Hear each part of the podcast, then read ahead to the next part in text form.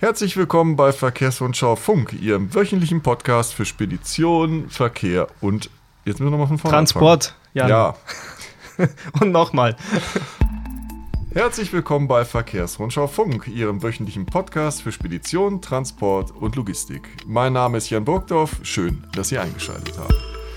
So, da, die erste gute Nachricht ist, ist mein erster Podcast im Jahr 2023. Die zweite gute Nachricht ist, ich musste mich gar nicht groß vorbereiten, denn ich bin heute quasi der Befrager und da wurde alles für mich erledigt. Ich muss quasi äh, nur Fragen stellen und wir haben heute ein ganz spannendes Thema, denn wenn man heute äh, mit Spediteuren, Transportunternehmen spricht, brennt es allen auf den Nägeln, dann wird nämlich klar, dass wir eine große Aufgabe für die Zukunft haben und das ist das Thema Umweltschutz und CO2, am besten Eliminierung, sagen wir mal so. Ähm, ja, wir haben da sicherlich alle die Vorstellung, dass wir irgendwann Güter transportieren können, ohne dass die Umwelt dabei entlast, äh, belastet wird, muss man sagen. Entschuldigung, ja. Ja, und wir möchten Ihnen heute da ein sehr interessantes Thema vorstellen. Ähm, ein mittelständischer Transportunternehmer hat nämlich einfach mal eine Studie in Auftrag gegeben, um eben zu sehen, was es denn bräuchte, um den eigenen Fuhrpark grün zu bekommen, also CO2-frei. Ja, und mein Kollege, stellvertretender Chefredakteur der Verkehrsumschau, der hat sich entschlossen, sich das mal anzugucken. Der war bei dieser Vorstellung der Studie dabei und der berichtet uns heute darüber. Hallo Fabian. Hi. Hi Jan. Ja, dann schieß doch mal los. Wer will denn da seinen Fuhrpark grün machen? Ja, ähm, das äh, Ganze, dieser Termin hat in Kirchheim am Neckar stattgefunden. Also im, im groben Umriss von, von Stuttgart, ein bisschen weiter draußen. Ja. Ne? Ähm, das ist die Firma Eugen Meyer GmbH, ähm, ein dort ansässiges ähm, Unternehmen, klassischer Mittelständler eigentlich. Die haben 16 LKW auf dem Hof stehen, ähm, eine Handvoll Transporter, ich glaube fünf, fünf Transporter sind es. Ähm, also kein Riese. Das ist kein Riese, nee, sondern ein, ein ehrlicher, hart arbeitender Mittelständler, die sich da über die Jahrzehnte hinweg aufgebaut haben. Seit 78 Jahren gibt es sie jetzt, glaube ich, mittlerweile. Ja. Ähm, sind spezialisiert einmal auf den Baustellenbereich, sage ich jetzt mal, also Erdbau, Transport, Abbruch, Tiefbau und solche Geschichten. Und dann gibt es auch noch ein eigenes Container, äh, ein eigenes Entsorgungszentrum direkt vor Ort. Also in dem ähm, Bereich sind die auch noch tätig. Genau, haben verschiedene LKW auf dem Hof, Abroller, Kipper, ähm, ein paar Sattelzugmaschinen und halt eben Transporter. Ja, und ähm, genau, die, die haben gesagt, jetzt packen wir das mal an, lass mal gucken, wie wir unseren Fuhrpark umrüsten können. Okay, und wie kam, ich meine, es muss ja noch niemand, sagen wir mal so. Du jo. musst ja schon jetzt sagen, du willst es machen. Wie, wie kam die dazu, dass sie das jetzt schnell umrüsten wollen oder sollen? Oder? Ja, ich glaube, da ging es da ging es vielmehr einfach um die generelle Idee und auch um, um, die generelle Überzeugung. Also ich hatte schon das Gefühl, wenn ich mit der Familie Meier gesprochen habe, dass denen das Thema Umwelt am Herzen liegt. Und ähm, das ist, glaube ich, einfach ehrliche Überzeugung, dass sie gesagt haben, Mensch, wir, wir, wollen was machen, wir wollen vielleicht da auch ein kleiner Vorreiter sein. Und die haben eben eine Studie in Auftrag gegeben, eine Machbarkeitsstudie wie man den Fuhrpark umrüsten könnte, was man dafür braucht. Ähm, einfach von 0 auf 100 sozusagen. Mhm. Und ähm, diese Studie, muss man dazu sagen, die wird über das KSNI-Förderprogramm unterstützt. Ähm, zu 50 Prozent hat also die Firma selbst diese Studie bezahlt und zu 50 Prozent der Staat. Mhm. Genau.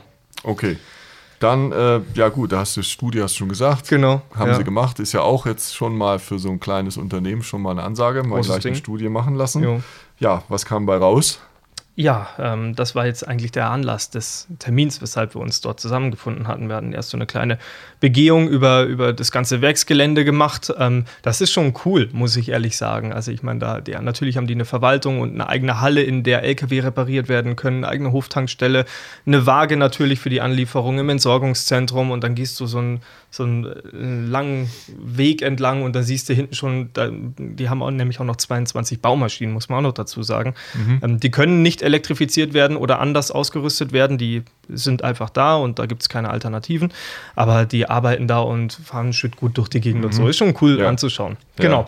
Ähm, ja, was kam bei der Studie raus? Wo fange ich denn jetzt an am besten? Also grundlegend, ähm, diese Studie wurde vom äh, Steinbeiß Transferzentrum ähm, bearbeitet. Die haben sich ein Jahr lang mal die gesamten Gegebenheiten bei Meier angeschaut und haben geguckt, wie fahren die denn? Welche Routen fahren die? Welchen Anspruch haben sie an die Lkw? Was müssen die können? Ähm, die haben auch geschaut, welche Lkw gibt es denn auf dem Markt? Mhm. Ähm, welche sind verfügbar? bezahlbar. Jetzt ab schon, ne? Jetzt Genau, oder ja. in den nächsten Jahren. Also es wurde dann im Endeffekt eine Roadmap vorgestellt, die zwar 2023 beginnt und dann nach 2030 endet. Und diese gesamte Transformationsphase ähm, umfasst im Prinzip drei Schritte. Man würde mit Transportern anfangen, die zu elektrifizieren. Dann würde man sich die Lkw vornehmen und diese zum Teil elektrifizieren. Und in einem dritten Schritt würde man dann auch noch ähm, Wasserstoff mit einfließen lassen. Dazu muss man wissen, bei, in der Nähe von Kirchheim wird gerade eine große Erdgaspipeline gebaut. Und da kann wohl ab 2030, so die Prognose, dann auch Wasserstoff durchtransportiert werden. Genau, das war so die Roadmap bis nach 20, 2030 und insgesamt käme man dann auf eine CO2-Einsparung. Ich meine, es müssten 60 Prozent gewesen sein. Also ein ganz dicker, ordentlicher Batzen, Ja, den man dann wär los wäre. Okay. Genau. Ja. Ja, Ja, dann, Köller, dann fangen wir doch mal irgendwie vorne an, sprechen wir doch die einzelnen Punkte vielleicht Ja. mal durch. Also was ist mit E-Lkw? es ist, es war verblüffend und es war zugleich enttäuschend, muss ich ehrlich sagen. Also man hatte schon beim ersten Punkt den Eindruck, oh weia, das wird eine schwierige Nummer. Ähm, und zwar ging es natürlich um die Transporter, um die Elektrotransporter. Ähm, da überhaupt welche zu finden, hm, die, die auch so tauglich sind, ist schwierig. Sprichst du jetzt über Nutzlast oder was? Ganz genau. Ah, ja, und das ja. ist wirklich ein Problem. Also bei Meyer fahren die zum Beispiel dann immer entweder mit einer Pritsche hinten oder mit Anhänger meistens noch zusätzlich. das und da ist einfach keine Nutzlast Anhänger verfügbar. ist tödlich. Jo, genau. Ja. Das war eigentlich schon der erste Punkt. Mhm, Und dann gibt es natürlich auch noch ähm, mehrere Schritte, die, die noch dazukommen, dann hinterher, wenn man sich E-Lkw anschaffen will. Ähm, verfügbar, wüsste jetzt bis auf Volvo eigentlich kaum ein, E-Actros vielleicht noch. Aber gibt es Ja. den, gibt's den als Kipper? Äh, Kannst du haben. gut, kann ich haben, glaube Ja. ich, ja. Ja. Also, ja, aber äh, Ja, also wir sind bei diesen beiden Herstellern. Ja. genau. Äh, arg viel mehr ist dann ja eh nicht möglich. Ähm, Kostenpunkt X, muss man auch noch dazu X sagen. Plus, ja. X Plus, genau. Wasserstoff-LKW gibt es Ja. gar keinen im Ja. Moment. Ähm, zumindest äh, keinen OEM-Umrüster gibt es ja hier und da mal. Ja. Ähm, ja, also da wird es insgesamt etwas schwierig dran zu kommen. Also Genau. schon mal äh, erste Ernüchterung. Ein bisschen. Ja. Okay. Ja, dann kommen wir eigentlich noch zum viel schlimmeren Thema, würde ich jetzt mal aus dem Gefühl sagen, denn äh, Autos kaufen ist vielleicht noch einfacher. Man braucht die Infrastruktur jetzt gerade Genau. für ja, und das war eigentlich und sowas. genau und das war der, das war eigentlich der, der Knickpunkt, an dem glaube ich viele einfach mal so einfach vor Augen geführt bekommen haben, was das Ganze eigentlich bedeutet. Ich habe hier jetzt vor mir mal die Folien liegen, weil ich mir diese ganzen Zahlen nicht alle merken kann, die da präsentiert worden sind. Ich schaue mir jetzt einfach gerade die, die Folie mal an, was man theoretisch für diese Anzahl an Lkw, an E-Lkw und Transporter hinterher für eine Ladeinfrastruktur bräuchte. Also wir ne? reden jetzt erstmal über batterieelektrische Fahrzeuge. Ganz genau. Ja? Nur Okay. die batterieelektrische. Ja, okay. Da bräuchte man eine Kabellegung, man bräuchte ein Trafohaus, Baukostenzuschlag, einen Stromspeicher, ähm, ein 160 kW Lader 11 mal und einen 320 kW Lader 9 mal. Für und dann, dieses Unternehmen Genau. jetzt, ja. Mhm. Und nur für diesen einen Anwendungsfall, nur für die E-Lkw, wäre das ein Investitionsbedarf nur für die, nur für die Infrastruktur von derzeit ungefähr knapp 5 Millionen Euro. Wie bitte? 5 Millionen. Für Punkt. ein- Wie viele Autos hat das Fahrzeug? No, 15 Fahrzeuge hat es. 16 LKW. 16 LKW, 5 Millionen Euro. Mhm. Genau. Okay, nehmen wir mal so hin. Eigentlich sind es weniger LKW, weil Wasserstoff wäre ja auch eine Option. Für Wasserstoff jetzt braucht man eine Tankstelle ähm, und auch noch zwei Trailer, in denen der Wasserstoff gespeichert werden kann. Ja. Investitionsbedarf dafür nur für Tankstelle und Trailer 2,6 Millionen Euro. Wahnsinn. Und Platz, ich meine, die, das Gelände ist groß, keine Frage, aber das wird ja genutzt. Das, Ja. das ist ja kein Brachland, sondern Ja, das ist, ne, da, da fahren Baumaschinen lang, da, da werden Sachen gelagert, da werden Baumaschinen gelagert, Trailer abgestellt, was weiß ich was alles. Also das wird alles gebraucht und man hat eigentlich beim Platzbedarf schon gesehen, oh, oh, oh, oh. Also E-Laden wird schon richtig happig, ohne dass da irgendwie eine Einfahrt blockiert wird oder so. Aber von Wasserstofftankstelle keine Chance. Okay. Tja. Und vor allen Dingen jetzt, um das nochmal klarzustellen, was Ja. wir diese Millionen, die wir jetzt angesprochen haben, sind ohne Fahrzeuge. Kein einziges Auto Nur hast du dann. Infrastruktur. Das ist nur Infrastruktur. Also kommen die genau. noch drauf. Äh, genau. Wahnsinn. Ja, und dann hätten wir ja auch noch, ähm, dann hast du die Infrastruktur und die Fahrzeuge und dann hast du auch noch einen Strombedarf, ne? Ja, das äh, auch das wurde mal errechnet. Und bei Strom. Meier, das meine ich mit Umweltschutz, die machen sich Gedanken. Ähm, Ja. die, die erzeugen heute schon Strom und das gar nicht wenig.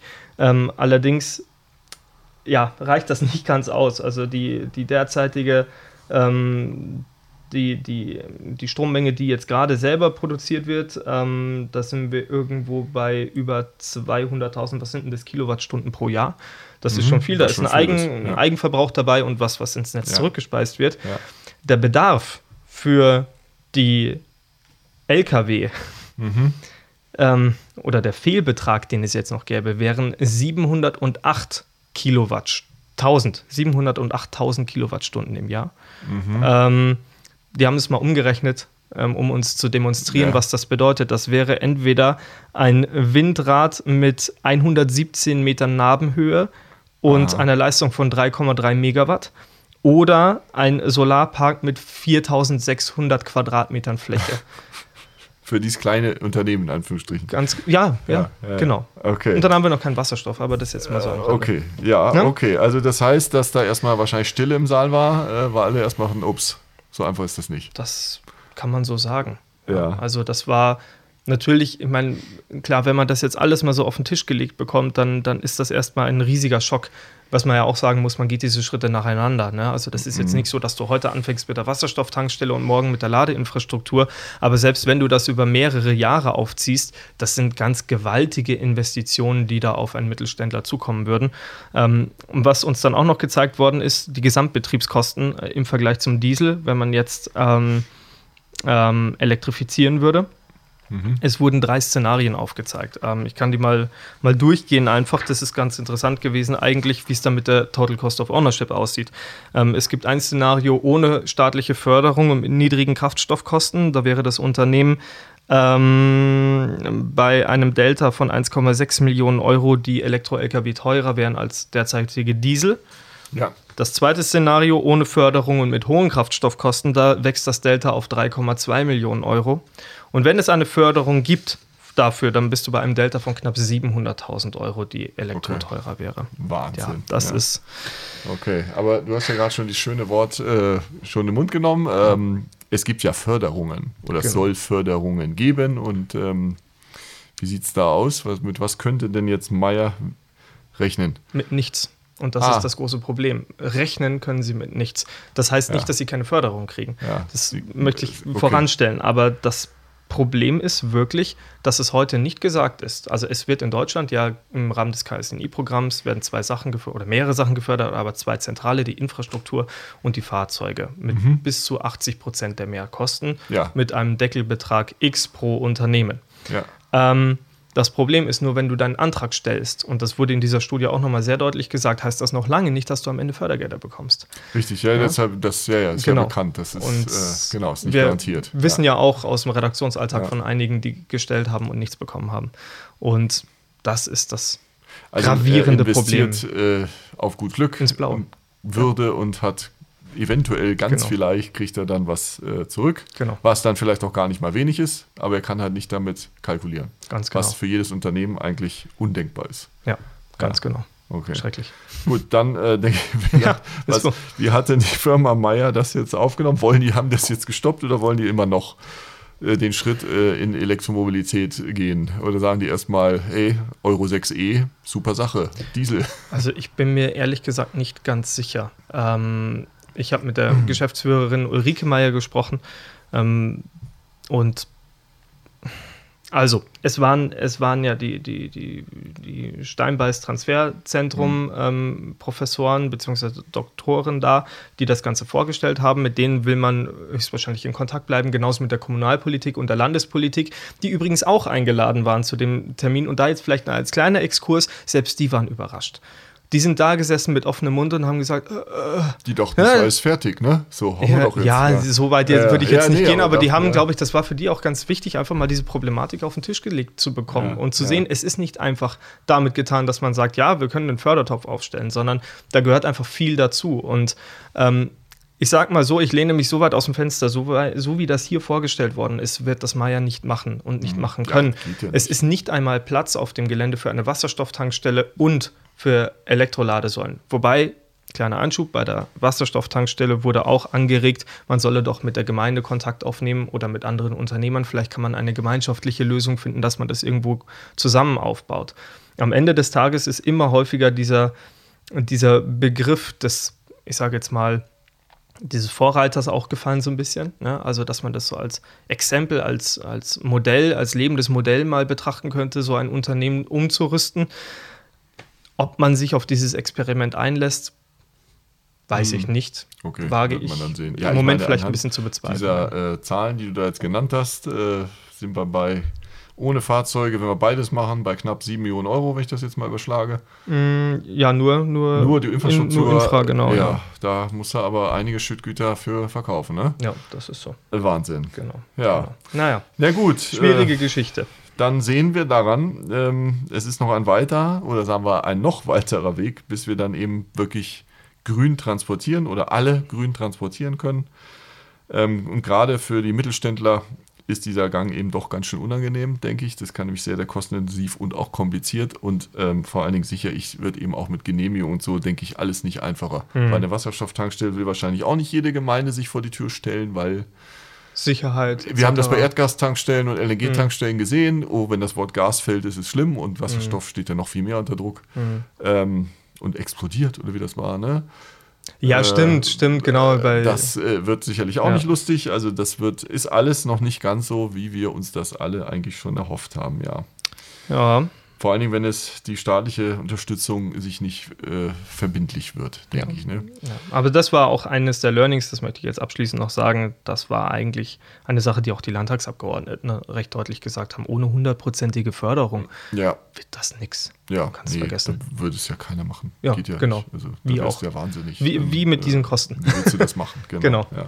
Naja. Ja gut, äh, danke Fabian für Gerne. deine ein, sehr interessanten Eindrücke, die sicherlich ähm, ich keiner so erwartet hätte, weil das ist ja ich auch nicht. erstmal hoppala. Ähm, dass es ja. teuer ist, wussten wir alle. Dass es so teuer ist, haben wir nicht gewusst. Ja. Oder uns nicht, äh, nicht, nicht gedacht. Aber ja, es ist scheinbar alles nicht so einfach. Genau. Ja, dann würde ich sagen, das war Verkehrsumschau Funk für diese Woche.